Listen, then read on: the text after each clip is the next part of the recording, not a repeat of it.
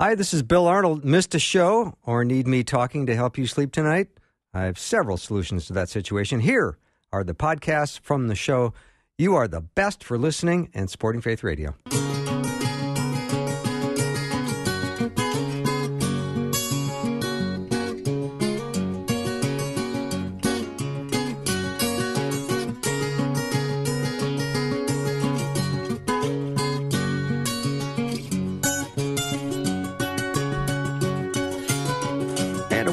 Welcome to Afternoons with me. I'm Bill Arnold. And when I say warm welcome, I really mean it because uh, here in the Minneapolis area, it's so below zero. And I think when I wake up tomorrow, it's going to be 21 below, which is not fun. But uh, we're excited um, just to be here starting a new year. And I'm so thrilled to have Jeremiah Johnson on today. If you have uh, been a fan of Faith Radio for a long time, you remember him. He had his own show called the uh, Dr. Jeremiah Johnson Show. He spent all of his budget coming up with the name of that show. Uh, so he blew it all, but uh, it was a great show, and I listened to it all the time, and as many of you did. And I have him for a full hour today talking about his new book, book called Unleashing Peace Experiencing God's Shalom in Your Pursuit of Happiness. He's a New Testament scholar and president of the Christian Thinker Society, and he's co authored uh, or authored 10 books. And he is um, an amazing guest. He uh, lives in Texas with his five kids. He's got uh, three boys that are triplets. Jeremiah, welcome. Welcome. I bring you greetings, my brother Bill, from. God's country. You know, here in Texas, It is God indeed. has a second home. I don't know if you all knew that or not, but It does. Um, and I hate to say it, in the wintertime, I'm I'm bringing you greetings from about high 60s right here in Houston. Yeah. So God bless you guys Well, up there. thank you, thank you, thank you. So so nice to hear your voice. I. I miss you being on the, the network, and then I miss not talking to you more on my show. Well, likewise, I, I just I love Faith Radio Network. We have such a great ministry partnership, and love your voice, Bill. I just, I catch it from time to time, and just Thanks. so appreciate you having me on the program. So thank you for having me back. Yeah. So what's the look? Are you uh, you have a little beard nowadays? Are you clean shaven? what are you do- What are you sporting?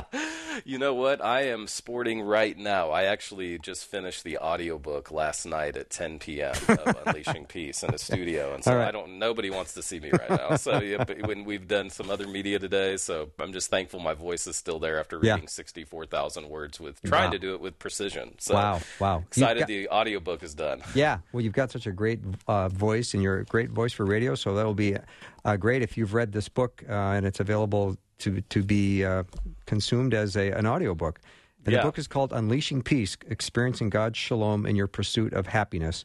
And I often uh, don't get super excited about all the books that come my way, but this one I am. So congratulations.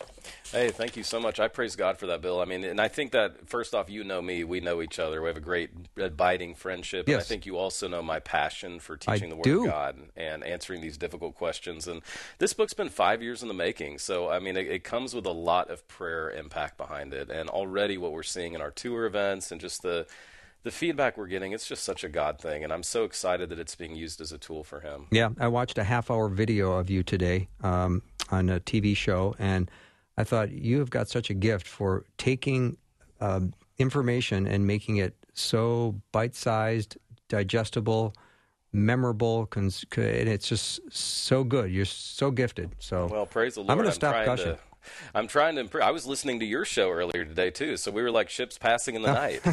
we were, we were ministering to each other. yeah. Well, I, I know that there's so much uh, unrest in the world, so much unrest in people's lives. is. There's so much turmoil. There's there's mental health issues going on. So this idea of shalom and God's peace is is so appropriate right now. Let's talk about your book and um, you know where. Tell me, you've been at this for five years. Where did you get this idea, and, and how come it took five years? Yeah, great question. So here's the deal: um, when when Christianity makes sense, it should make sense in every area of our life, right? In other words, Christianity is not just something I do on Sunday morning; it's something that impacts my life holistically. And so that means that I can bring every question I have to the scriptures and to the God of the scriptures. God's a big boy. He can take our difficult questions. And Bill, when we started Christian Thinker Society way back in 2011, my wife said, Jeremiah, I want you to, um, I want you to speak shorter. And all God's people said, Amen. And I want you to open it up for questions live. And since that time, even in my show on Faith Radio Network, the questions that came in were all very, very surprising to me because. Mm-hmm. you know, one of my passions, and I love higher education. I appreciate all our Christian professors and our seminaries, but Bill, we take a lot of time to answer questions in seminary and higher ed that no one's asking in the real world. and what's what I found was people had a hunger and a desire to understand how can I experience the peace of God? I'm I'm racked with anxiety, or perhaps if you've lost someone, I'm racked with grief. I read about all of these promises in the scripture about God's peace, but I just don't know how to get there. And of course, suicide, unpardonable sin, you name it. And so thousands of questions like that, mm-hmm. literally, to our ministry. And I wanted to take my time as a Bible scholar to say, hey, the Bible, my, my contribution to the field, as it were, is I want to take the scriptures. What does the Bible actually say about how we think? Can we actually live a theology of shalom? And then how do we get there? And then I wanted to interview a couple other experts as well from different fields. Uh, that's another great, I think, benefit to this book, Unleashing Peace. And so I took my time on it. I wanted to. I didn't want to rush it out. And uh, I'm just so thankful because I'm, I'm my own worst critic when it comes to writing. I still don't really consider myself an author after 10 authored or co authored books. Mm-hmm. I'm excited about the opportunity to serve serve the Lord in this capacity. The books are a ministry. Um, but this book has got a special anointing on it. And I think it's because it's, it's hitting people right where we're all at. There's not a single person listening to us right now who doesn't want more of God's peace. Amen, Jeremiah. Jeremiah Johnston is my guest. We're talking about his book, Unleashing Peace experiencing God's shalom in your pursuit of happiness. So the word shalom uh, shows up 550 times in the Bible. How good are we at understanding what shalom means, and and why is it one of the most overlooked aspects of a balanced Christian living? Yeah, and teaching. It's, isn't that interesting when that hits you? Wow, this this word peace, shalom, and you use the Hebrew term, and the Hebraic sense is what I wanted to unlock. And Bill, I have a PhD, which means I know a lot about a very little. okay, that's that's the definition of a PhD uh-huh. for our viewers. And um, I, but my area of specialty, Bill, is the Gospels, the historical Jesus, the physical bodily resurrection of Jesus Christ. So I'm not a Pauline scholar; I'm a Jesus scholar. I'm a, a Gospel scholar, and so the little that I've taken quite a bit of time to invest my life in is the Gospels. And what's amazing, what was profound to me, because you know, how am I going to address this? This is such a huge topic. Well, I want to address it from a position of strength. And when we open up the Gospels and you open up the most famous sermon of all time, which is the Sermon on the Mount, Matthew chapter 5, 6, and 7, Jesus literally gives a theology of shalom in that entire message. I mean, who hasn't read Matthew 6 and thought, Lord, where we're commanded, don't worry, don't worry, don't worry? Matthew chapter 5, he begins with that Hebrew term asher, which means happy. We call it the Beatitudes. And so I wanted people to understand first, it shows up 550 times in Scripture. Every epistle of, of Paul's is grace and what? Peace, shalom mm. to you. And yet, so many believers though we we and this is why I so appreciate you Bill I appreciate Faith Radio Network we have to get people past the bumper sticker theology we have to actually show them immediate next steps okay how do I take this how do I reconcile this promise in scripture that I can experience a God of peace and the peace of God. How do I reconcile that with the prom- or with the problems and challenges and adversity, or perhaps the mental pain or illness in my family? And so I really wanted to give a bridge to that, and that bridge is through Jesus, because Jesus Christ is our shalom. And so, uh, I, but I also want to get really practical. So there's some really helpful practical steps, and guess what? They help the author a whole heck of a lot, and that, that is why I think they're making an impact. I wanted to learn that shalom is a discipline, and when you when you compare it, I mean, it, the word shalom shows up more than the word grace in the Bible. I mean, it's a huge concept. Next to the name of Jesus, there's not a finer term in all of Scripture. Well, eight minutes in, and I've already gotten my money's worth. I mean, we could literally stop the interview right now, and I would be content. But uh, I've got you for the Send full hour. Send me some shave cream, though. All right, uh, I'm interested, Jeremiah. Let's talk about peace and happiness. Are they the same thing? Yeah. And and no, why did uh, Jesus spoke about peace and happiness together all the time? Such an important question. So, the foundation is shalom. The outcome is happiness. The outcome is joy. The outcome of shalom is all of the fruit of the Spirit. But we miss the foundation. And Bill, what I so appreciate, like the salvation series you all did for so many weeks, that was so powerful. Sometimes we miss the first step of shalom, and that is Romans chapter 5, verse 1. There's a divine order to shalom. And first and foremost, we need to have peace with God if we're going to experience the God of peace. And as your show did so wonderfully, and I'd encourage anyone listening, go back in the archives and listen to the whole series you did on salvation, Bill. It was just masterful. I'm, I'm working through it and I'm enjoying it so much. And I appreciate you talking and highlighting our great salvation. But if you don't have the peace with God, you're not going to have the God of peace or to experience the peace of God in your own heart. And so Romans 5 1 is a great passage. Therefore, having been made having made peace with God through faith, we're, we're justified by faith through our Lord and Savior Jesus Christ. So we have we have peace with God through Jesus. That's step one. That's the first step of shalom. So I want to talk to all the religious people listening. Have you experienced Jesus Christ? Have you trusted in Christ? Have you embraced the gospel, which is Jesus' finished work, his death, burial, and resurrection as payment for your sin? We're not talking about religion or confirmation. We're talking about a real, true experience with God where you are saved, you are delivered, you're born again, you're forgiven. So number two, then once I once I know that I have peace with God, that's the part where the book really I think is helpful. I trace uh, what I love about it. I've never written a book with more scripture in it. We then guide the reader by the hand of, okay, here's the next step then for you to experience shalom. Once you know you have the, you have made peace with God through Jesus Christ, Romans 5 1 here's the here's the train tracks now to experience the discipline of living in shalom. And it is a discipline. It's not something that's a talent. It's not a spiritual gift. But here, here's what's exciting. It is a gift that is given to every believer. And Bill, one of the things we need to tell people it's God's will for you to live in shalom. So, mm. Bill, when you ask me about happiness and joy, God wants you to be happy. God wants you to live in joy, and God wants you to live in shalom. And in, in the Hebraic sense of the word is important. I just want to emphasize this little footnote, if you don't mind. In the Hebraic sense of shalom, when we think about the way Jesus would have understand and used the word, he would not have used it in the word in the way in which the Greeks did, Irene. You might think of a friend named Irene. That, that comes out of Irene, peace in the New Testament Greek. No, he would have understood, and that, that just simply means an absence of conflict or a truce. There's a lot of Christians out there, you might be living in a truce, but you're not living in the peace of God.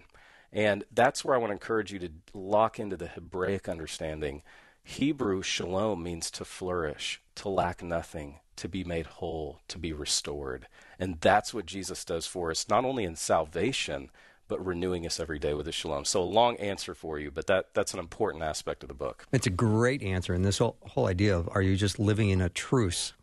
Wow. That's really good. Let me take a little break. Dr. Jeremiah Johnston is my guest.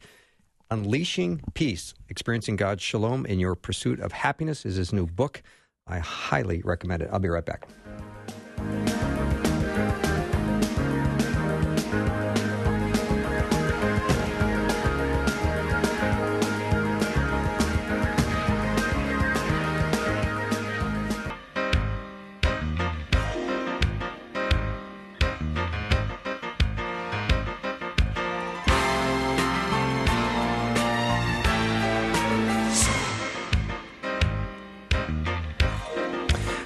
Dr. Jeremiah Johnston. His book is Unleashing Peace, Experiencing God's Shalom in Pursuit of Happiness. Jeremiah, I'm curious, uh, how, how are your kids, and what is it like having triplet boys?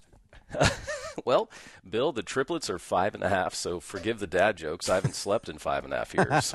So um, the the boys are doing fantastic. Great. We got every we got everybody back to school, and we just praise God for their health. They're growing, they're flourishing. Lily and Justin are at such a fun age. Lily is twelve, Justin's nine and a half, and Bill, I've got to just report you, give you an update. Uh, I love taking my kiddos with me on the road, and if you, if any of you follow me on social media, you probably see they are like my my traveling Silas and Barnabas. I mean, they go with me everywhere that I can take them out of school and bring them. Uh, but we were leaving Denton Bible Church the other day. I'd spoke at an apologetics conference there, and I was just so tired. I just wanted to get back to where Justin and I were staying for the night. And all the, it's just amazing how our kids start talking in these moments. And Justin says, "Daddy." I want to go into ministry. I want to do what you do. I want to hmm. preach the word of God. Hmm. And it like like from nowhere. He's in the front seat of our car and just boom. Like I I hadn't I'd been speaking to adults that night, you know, and it, it, he sat there and listened and the Holy Spirit worked on his heart. And so wow, um, I'm excited to, to stir up that gift that's within him that God has put in his heart. Wow. So they're doing great. Thank you so much for asking. Yeah. And Audrey, my superhero wife, is she's just amazing. She's a superhero. So cool. she's incredible. Well, Jeremiah, if it's any consolation, when I grow up, I want to be just like you too. Thank you. Yes. I don't know. Careful what you wish for. so I was thinking of John fourteen twenty seven during the break, and Jesus said, "Peace is what I leave with you. It is my own peace that I give you. I don't give it as the world gives. So do not be worried and upset. Do not be afraid. And I think of that, um, what he said about uh, it, it is, it's my own peace. It's like he's got what, a private stash? I, that's the He- peace I want. You know what? You ask such good questions because here's the deal: we have a choice to make every de- every day as believers in Jesus Christ. Where are we going to find our peace, and where are we going to source our peace? And you just made a huge comment because Jesus says, and it's that double promise: "My peace I leave with you, my peace I give to you." Yeah. Not as the world gives, and a lot of us we want to exchange you know, we want that worldly peace. But guess what? I think of the prophets Jeremiah and Ezekiel. There's some really powerful passages in the Old Testament where those power prophets said, You look for peace, peace where there is no peace. And if I were to diagnose so many great Christians out there, brothers and sisters in Christ, you're looking for peace in your portfolio, or peace or validation in where you work, or peace with your family. But there's only one place for peace, and that's Jesus. That's why I have an entire chapter called Jesus is our shalom. We can't know peace without him. hmm When Jesus uh, said, "Go in peace," what what exactly was he saying? So important. Hmm. He's saying, go fully empowered by my spirit. Here's what's really cool the most powerful shalom in the Bible, and by the way, uh, for those of you that are just joining us, we're, we're talking about my new book, Unleashing Peace, and we're really diving into this word shalom. It's way more than a greeting, friends. It's translated 70 different ways in the NIV Bible. And the most powerful shalom the very first thing the vindicated, victorious, physically, bodily resurrected Jesus says when he's resurrected at his appearances, he says, Shalom. And I highlight that in the book. Like, there's no powerful, more powerful shalom than that. He's overcome the world, so therefore, go in my shalom, go in my peace. And so, that's the tension, though, where I'm at right now, Bill, because I'm traveling across the country right now and I'm meeting moms and dads, grandparents, single adults, young people, and they are more stressed out than they've ever been. And stress is a poison to our bodies, it's a poison to our spiritual life. And so, my prayer for this book, Bill, and, and our program specifically tonight, is that we can give people some immediate next steps to okay, I understand theologically it's God's will for me to live in shalom. I understand it's sourced in Jesus, but how do I get there? Jeremiah, didn't the Shunammite woman too, after her son died, didn't when he uh, when she approached Elisha and they asked how she was, she said shalom. Well, it, Her son just I- died. Yeah, you know, it's amazing. I, I talk about that and that whole story in my book. So it's interesting you should bring that up, and it's so fresh on my mind because I just read 64,000 words of my own book out loud, and I'm kind of tired of hearing my own voice by now. Um, but that sh- that pops up. I mean, this we don't understand. This word comes up through the cut and thrust of scriptures. I mean, Paul. But here's what I want to encourage people with, if I may. Think about the Apostle Paul for a moment. And it's interesting, Bill, because I finished this book, and then as you know, books get lost in their pipelines. I mean, every book that's published, the author finished a year earlier, basically. That you know, that's just how publishing works today. It's a very important process. There's editorial, there's printing, there's graphics, etc. But I finished this book. God, I haven't stopped studying Shalom, Bill. Hmm. and I have like a hundred more pages that I would love to share with my buddy Jeff Braun that I want to add to this book. And there's a couple of cool things that I've learned that aren't even in the book that I think would make this broadcast special tonight. In Judges chapter 6, another place, that actually the first time God is called Yahweh Shalom, Jehovah Shalom, Yahweh Shalom, I prefer.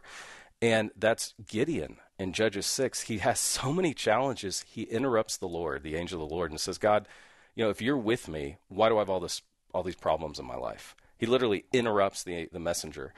And what's really cool is the Lord then comes back and he says in verse 23 and 24, I will be with you. Verse 24, Gideon makes an altar to the Lord and he calls it Jehovah Shalom. Now, here's the interesting application. He still had to go fight all his battles, Bill, but he did so in the power and peace of God. He still had to go defeat the Midianites, but he did it knowing Jehovah Shalom. So, isn't there a great application for us tonight?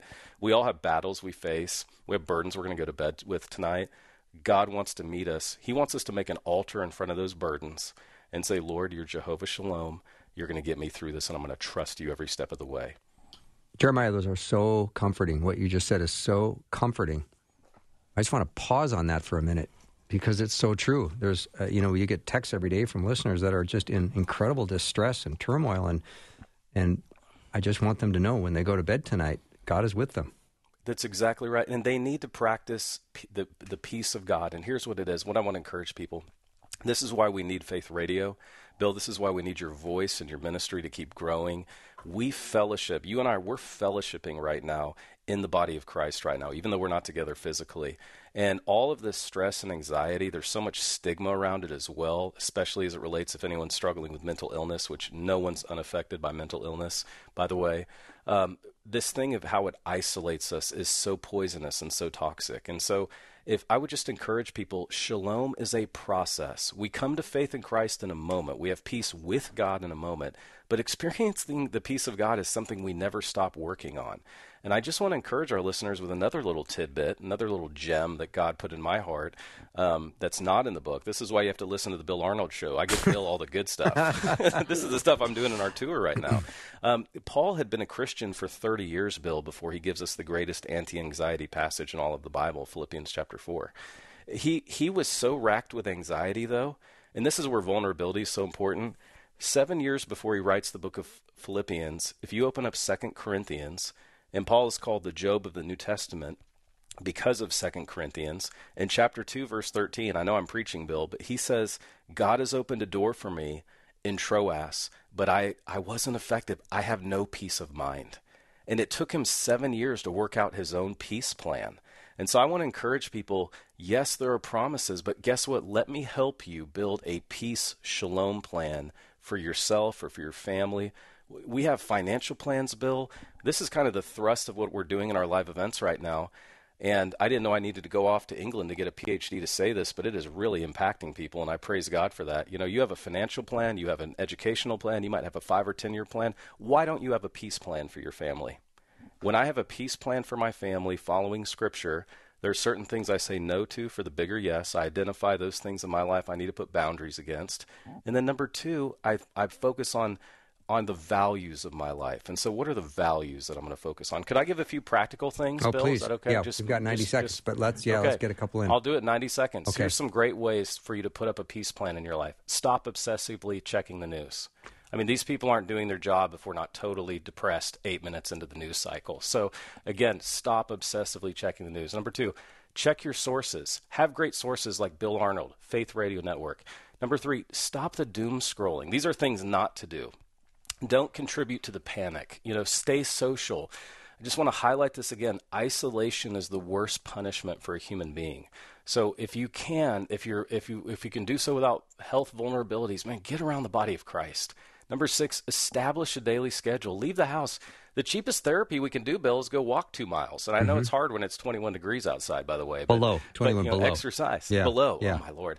And get out in nature. So these are just great, pra- you know, don't make decisions. Like today, Bill, I'm exhausted. You know what I said to my wife this morning? I hmm. just finished an audiobook. Praise God. I'm not going to make any big life, day, life, life decisions today because I am exhausted.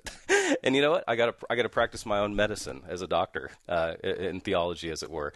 So those are just some great practical steps to think about. I think that help me. Yeah, uh, Jeremiah, I'm so uh, glad you decided to come on the show today because this is another hour of talking. So I appreciate that. Praise God. Yeah. Let me take a little break. Dr. Jeremiah Johnston is my guest. His book is Unleashing Peace, Experiencing God's Shalom in Your Pursuit of Happiness. And we'll take a short break and be right back.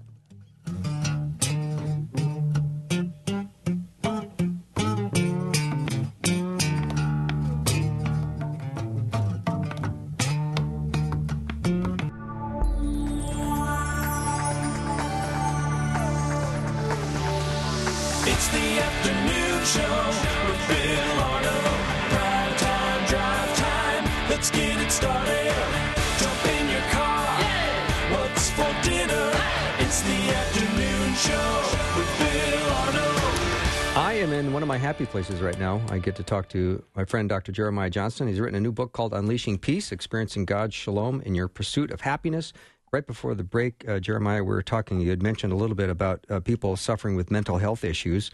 And you also say in your book that the church is a little bit behind in its support for people with mental health issues. Why is that, and what needs to change? The reason is there's so much stigma. And again, thanks so much for having me on, Bill. I absolutely love your program. Thank so you. it's always an honor to be talking. So thanks so much for having me on. Um, I, I want to encourage people that the Bible has so much to say about how we think, about how our mind works, and the Bible can heal our brains. The brain can heal itself, but we have to we have to be good ministers of our body, mentally, physically, spiritually, and emotionally. And so in my book, I also reached out to a medical doctor to talk about how we can take care of our physical temples because guess what? The more you take care of your body, the better your brain's going to work because your brain's an organ just like other part other organs in your body.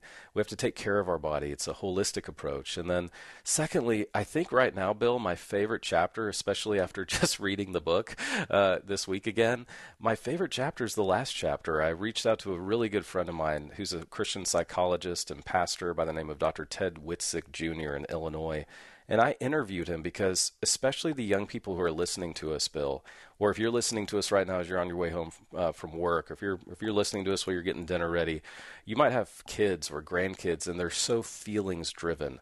We live in a we live in a culture that's dominated by a feelings driven faith and a feelings driven life, and that is really dangerous. And so, I wanted to do a chapter on what do I do if I can't feel my faith? How do we respond to our feelings? How do we handle our emotions when we quote don't feel it?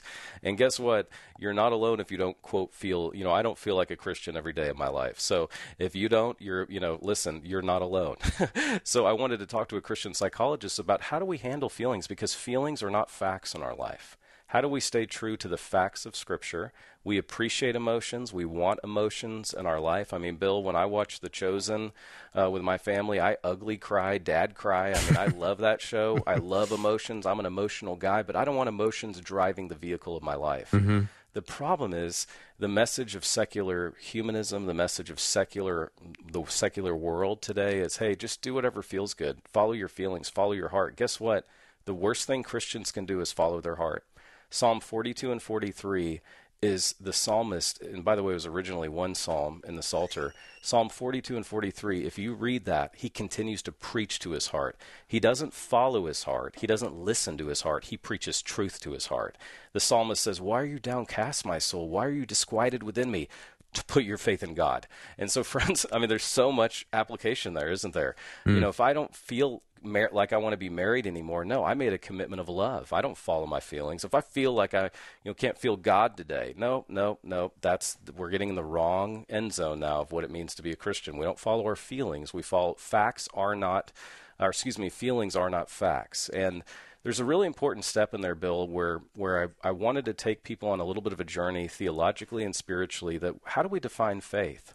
Faith does not equal certainty. And listen to my voice clearly. Faith is trusting God through the uncertainty. That's what biblical faith is trusting God through the uncertainty. It's Mark 9, the dad who looks at Jesus and says, Hey, I've got a huge need with my son. Jesus says, I can do anything for those who believe. The dad says, Lord, I believe, help my unbelief. He trust he had faith in Jesus through his uncertainty. So be encouraged. You know, if you're struggling, you can also trust God even through that uncertainty. And that's the biblical definition of faith, not certainty.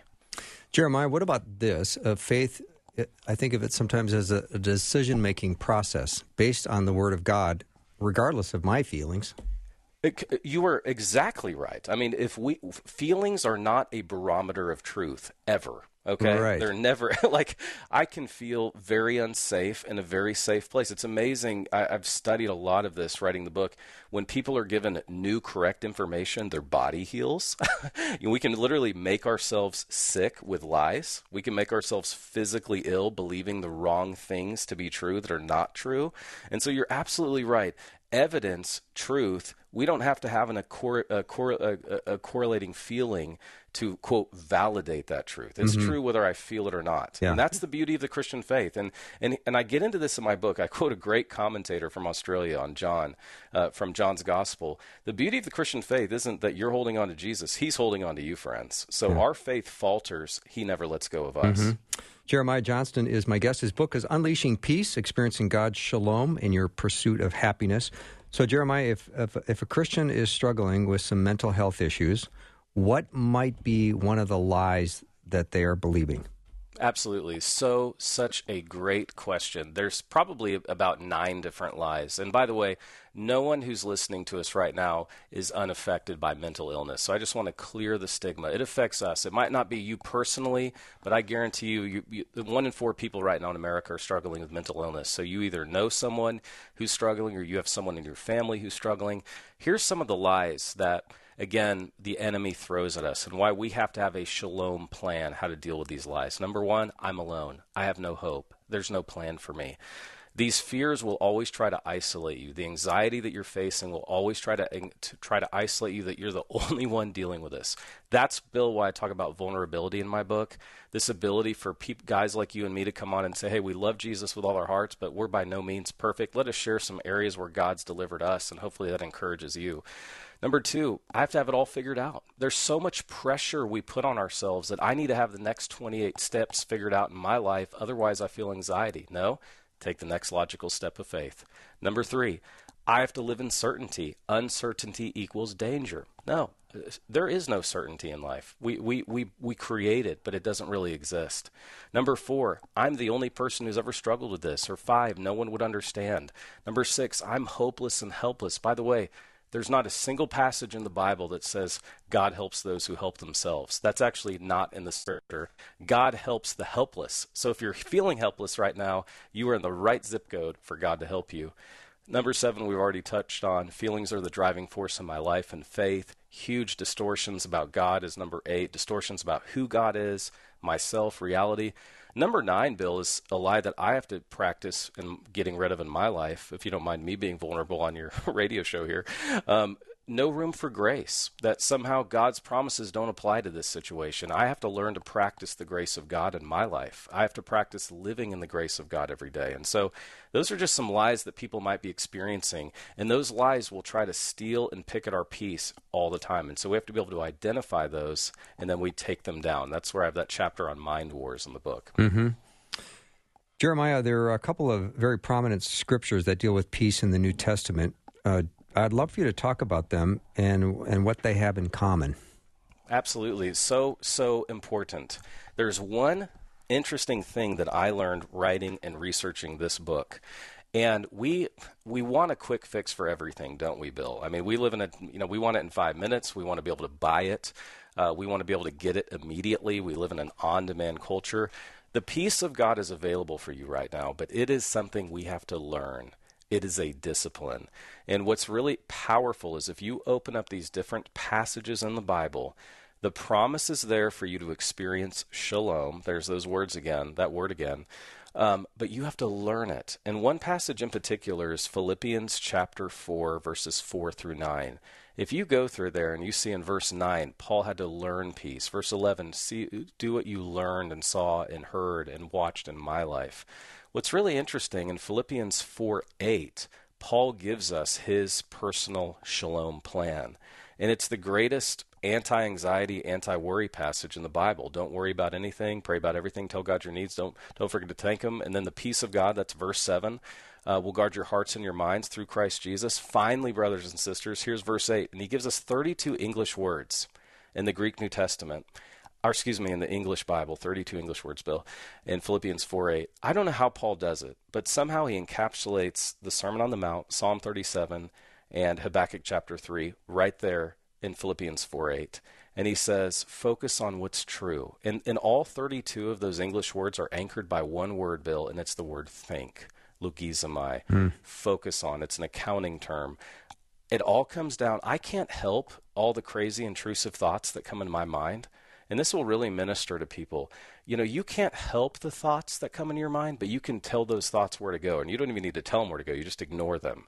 Um, you know, you don't need to talk to the crazy thoughts in your head, but you just ignore them. Um, an intrusive thought is not a sin. A, a, thought is not a sin until we want to act on it, until we want to, uh, until we embrace it or welcome it into our lives. And so, um, it's so important that it's guarded. We can control our focus, though. So if I have six thousand thoughts today, which that's what that a lot of a lot of uh, experts say around six to seven thousand thoughts a day. I kind of feel like it's even more than that. That just pop in our heads. We need to know how to stay focused and true to our values, even when we're getting all kinds of intrusive thoughts. And Bill, something else that I I actually wrote about in the book that was interesting for me to study We have no idea what Satan showed Jesus in that temptation. We, we just skip by that passage so quickly. When, when Satan takes Jesus to a high place and shows him the quote, kingdoms of the world, can you imagine the intrusive thoughts? Can you imagine the temptation? But Jesus didn't give in to it. Where did he go? Straight to the Word of God against to cut through all those lies. And so we have to follow his example. You know, we're going to be shown the kingdoms of the world. Oh, this will give you peace. That'll give you peace. This will give you hope. No, no, no. I'm going to follow Jesus. I'm going to stay true to his word and stay, to, stay true to him. When I think of Satan tempting him, Jesus always responded with thinking first. It is written. He didn't start with his feelings like, yeah, you got a good point. I am kind of hungry. Those stones I could turn into bread. I mean, he started with his thinking. And That's exactly right. Yeah, uh, God's word says. And I thought that's what we need to do in our situations when we get uh, thoughts in our head that we think, uh oh, I need to let my thinking drive this uh, this bus. Exactly. And again, we can't emphasize this enough. And this is number two in, in the shalom plan. The first plan is shalom happens when I have a plan.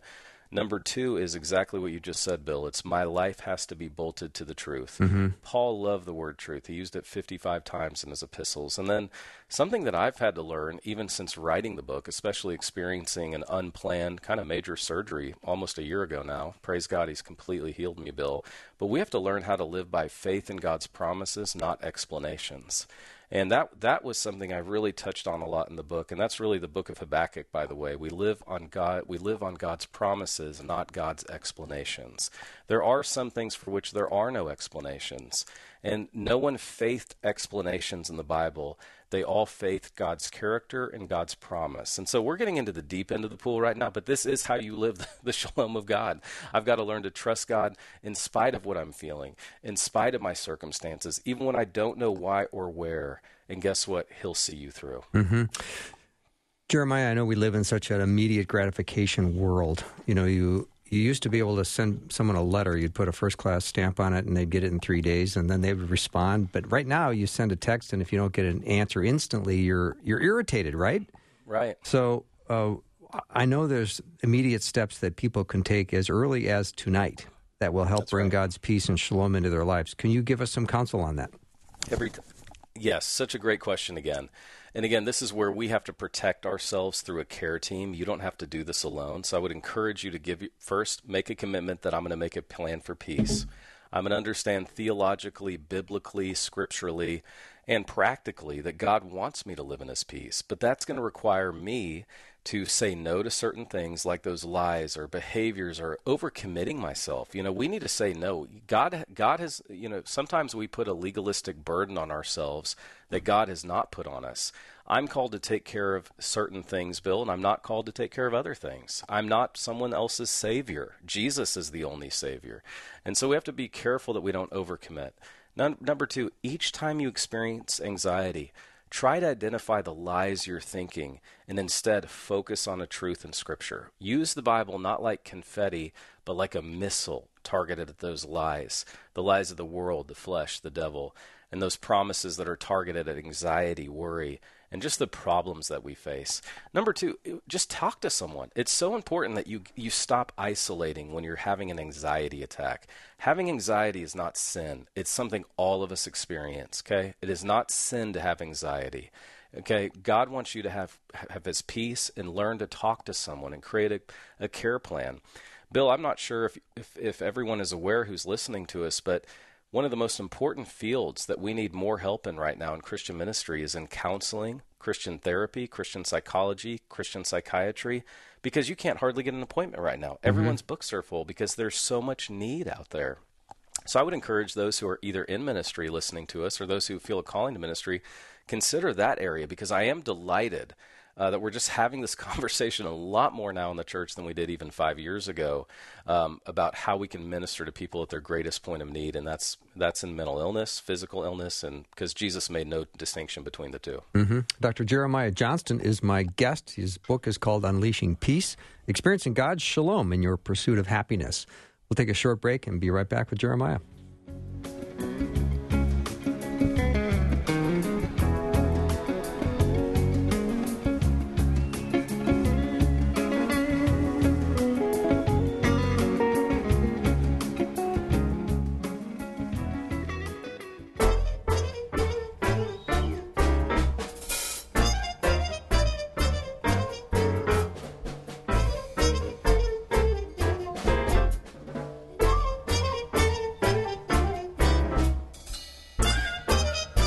Is Dr. Jeremiah Johnston. He's a New Testament scholar, president of the Christian Thinkers Society, and he's authored and co authored 10 books. And the one I've got in my hand is called Unleashing Peace Experiencing God's Shalom in Your Pursuit of Happiness. Um, Jeremiah, how do we protect our shalom? so important. So this is these are these progressional steps that we go through as a believer in Jesus Christ, and there's some very important steps that, again, no one ever stops being uh, getting attacked in our mind as a Christian. As, I mean, the Christian life is is not a playground, as you've heard; it's a battleground, and so we have to once we experience the peace of God it's a discipline that we have to work at every single day. And the enemy's going to attack us in a hundred different ways every single day. And so we need to be prepared for that, not surprised by it. And so I wanted to finish the book that way, Bill, because I wanted to give people these immediate next steps. First off, we have to always make sure we're using the Bible with precision. Let's make sure we're never using the Bible as a weapon. The Scripture is there as a, a tool of redemption to inc- to introduce us to the God of the Bible, the God of Scriptures. And so, I take a lot of time in chapter 12 to talk about ways in which that we can use the Scripture with precision. So important.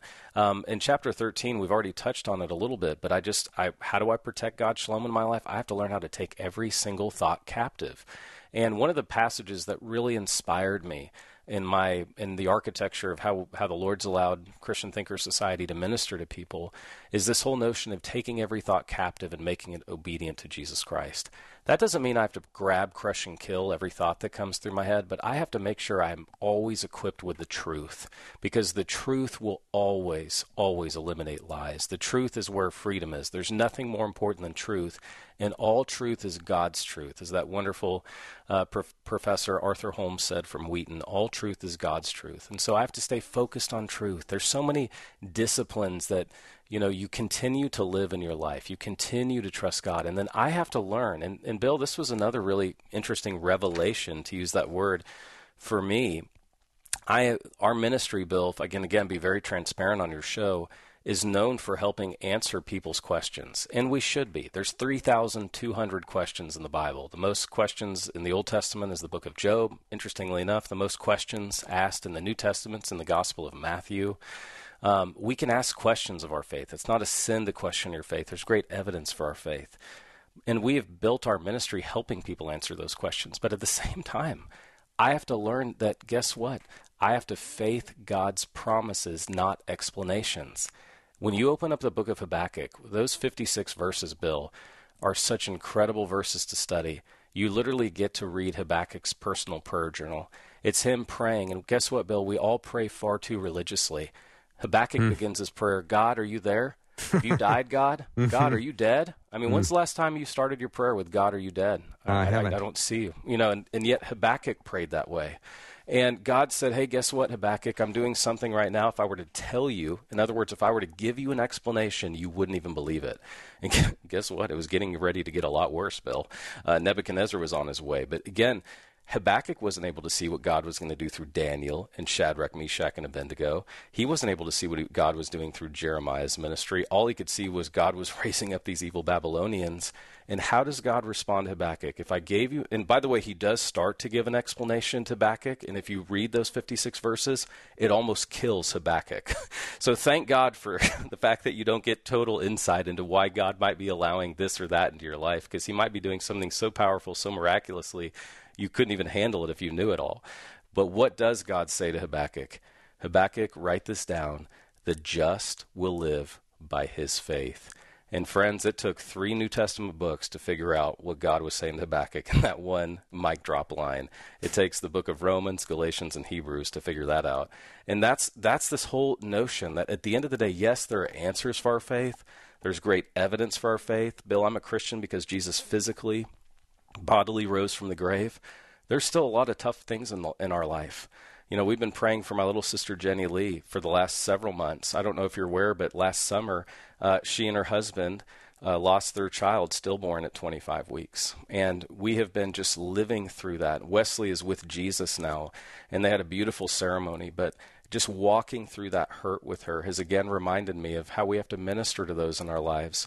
And guess what? There's not always a, a quick mic drop answer, but it's, hey, let's keep trusting the goodness and the character, the love of God and His promises, even though we can't really find an explanation for why mm. this happened. Jeremiah, I think uh, I mentioned in my earlier hour today that the followers followers of Jesus don't always see the results that they long for in this life. So true. Eh, eh, who eh, read the that's Hebrews chapter 11, isn't it? I mean, yeah. what you just said. I mean, yeah. we don't we don't see the fruition of our work, and I don't think we're supposed to. We're all we're all part of God's work here. It's His work, not our work, and we never know um, how God's working. I mean, I'm getting ready to speak at a camp this summer, an awesome Christian camp, and it's so cool. I can't wait to speak there because when I was a freshman in high school, the gentleman who runs this camp tapped me on the shoulder, Bill, and said he saw God's hand on my life wow. when I didn't even see it on my life. Wow. And you know, and, and, it's cool for me to go minister to their camp staff and say, you never know who you're impacting. Who 25 years from now, you know, might be speaking at something you're attending or your right. ministry. Right. So you you know, again, friends, everything we do for the Lord counts. That's that's 1 Corinthians 15:58. Therefore, be immovable, be steadfast, always abounding in the work of the Lord, knowing that your work in the Lord is not in vain. Jeremiah, I know we've talked about this already in this hour. I do want to touch on it again, especially if people just climbed into their car and they've missed most of this hour. And I highly recommend if you missed any of this hour, go to myfaithradio.com, check out the podcast. You're going to want to hear it from the beginning. It's been a very powerful hour with Dr. Jeremiah Johnston. But there's people that have these this anxiety about I don't feel my faith. I don't feel like I'm saved. Um, and feelings are are dominating their their their world, and I and I want to just put my arms around them and say, but it's the Word of God that speaks the truth into your life, not your feelings. Exactly, and I would just say, Bill, you've asked such awesome questions. I feel like you and I've just sat out on your back pat- patio, just talking this whole hour. It's been wonderful. Like we've been doing Bible study together. Amen. So thank yeah. you again, um, uh, friends. When you see Luke chapter twenty-four, the two disciples were so downcast because they were believing the wrong information. They thought the Jesus movement had come to an end. And they're on that seven mile journey to Emmaus, and they don't realize Jesus is with them the entire time. They're going by their feelings. They were dejected. They had hoped he was the Messiah. And then, boom, Jesus reveals himself to them and they said, We're not our hearts burning within us. So don't follow your feelings. Follow the facts of Scripture. Feelings are not facts. It's so important. And I, I talk about this at length in chapter 14 in Unleashing Peace. How you feel right now doesn't confirm or deny truth because feelings don't validate truth. Truth is truth whether you feel it or not. And that's the power of the Christian faith that it meets us. And, and, and by the way, there's a steadfastness, there's a perseverance to our faith. God protects us. Again, we don't have faith in our faith, Bill. We have faith in the object of our faith, who is Jesus Christ. So he holds on to us even when we struggle to hold on to him, and we all do at times. Mm-hmm. Jeremiah, I know that we're supposed to live in community, but I, I, have a real heart for people who are a little isolated and they have a hard time connecting to people. A, because they may not have a lot of friends, they may not have the transportation or the resources or whatever. But I do want to speak to them today. If you would give a word of encouragement and counsel to those who might feel a little bit isolated and a little bit alone. Absolutely. Jesus says in the force of the Greek in the book of Hebrews is I will never, never, never never, never leave you or forsake you. Secondly, I want to encourage you, even if you may be isolated or just unable to get out like you once were, you've got to infuse your life and your day with truth. And that's where, again, thank God for Afternoons with Bill Arnold. I mean, this hour it will if you listen to it, you probably should listen to it a few times. It will enrich your soul because it's enriched my soul just focusing on these scriptures and hearing Bill give insights as well into these wonderful scriptures. And so if even if you're isolated, find ways to infuse your life with God's truth because his truth never gets old and the spirit of God is with you. He will never leave you. He will never forsake you. Jesus won't. He's always there. Mm-hmm. Got a lot of nice comments on the text line, Jeremiah. People praise love God. you. So, well, praise be to God. Yeah, and I love you too. Thank you so much for doing love the you, show. Bill. Yeah, I can't encourage enough uh, to check out his new book, Unleashing Peace: Experiencing God's Shalom in Your Pursuit of Happiness. Jeremiah, have a great evening. And thank you so much, Bill, for having me. I look You forward bet. to doing it again. Oh, God bless you. Yep. Thank Thanks. you so much.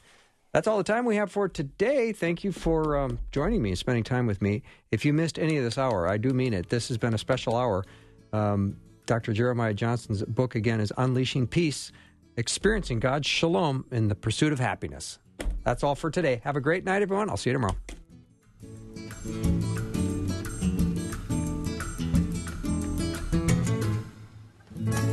Thanks for listening. Programming like this is made available through your support. Information available at myfaithradio.com.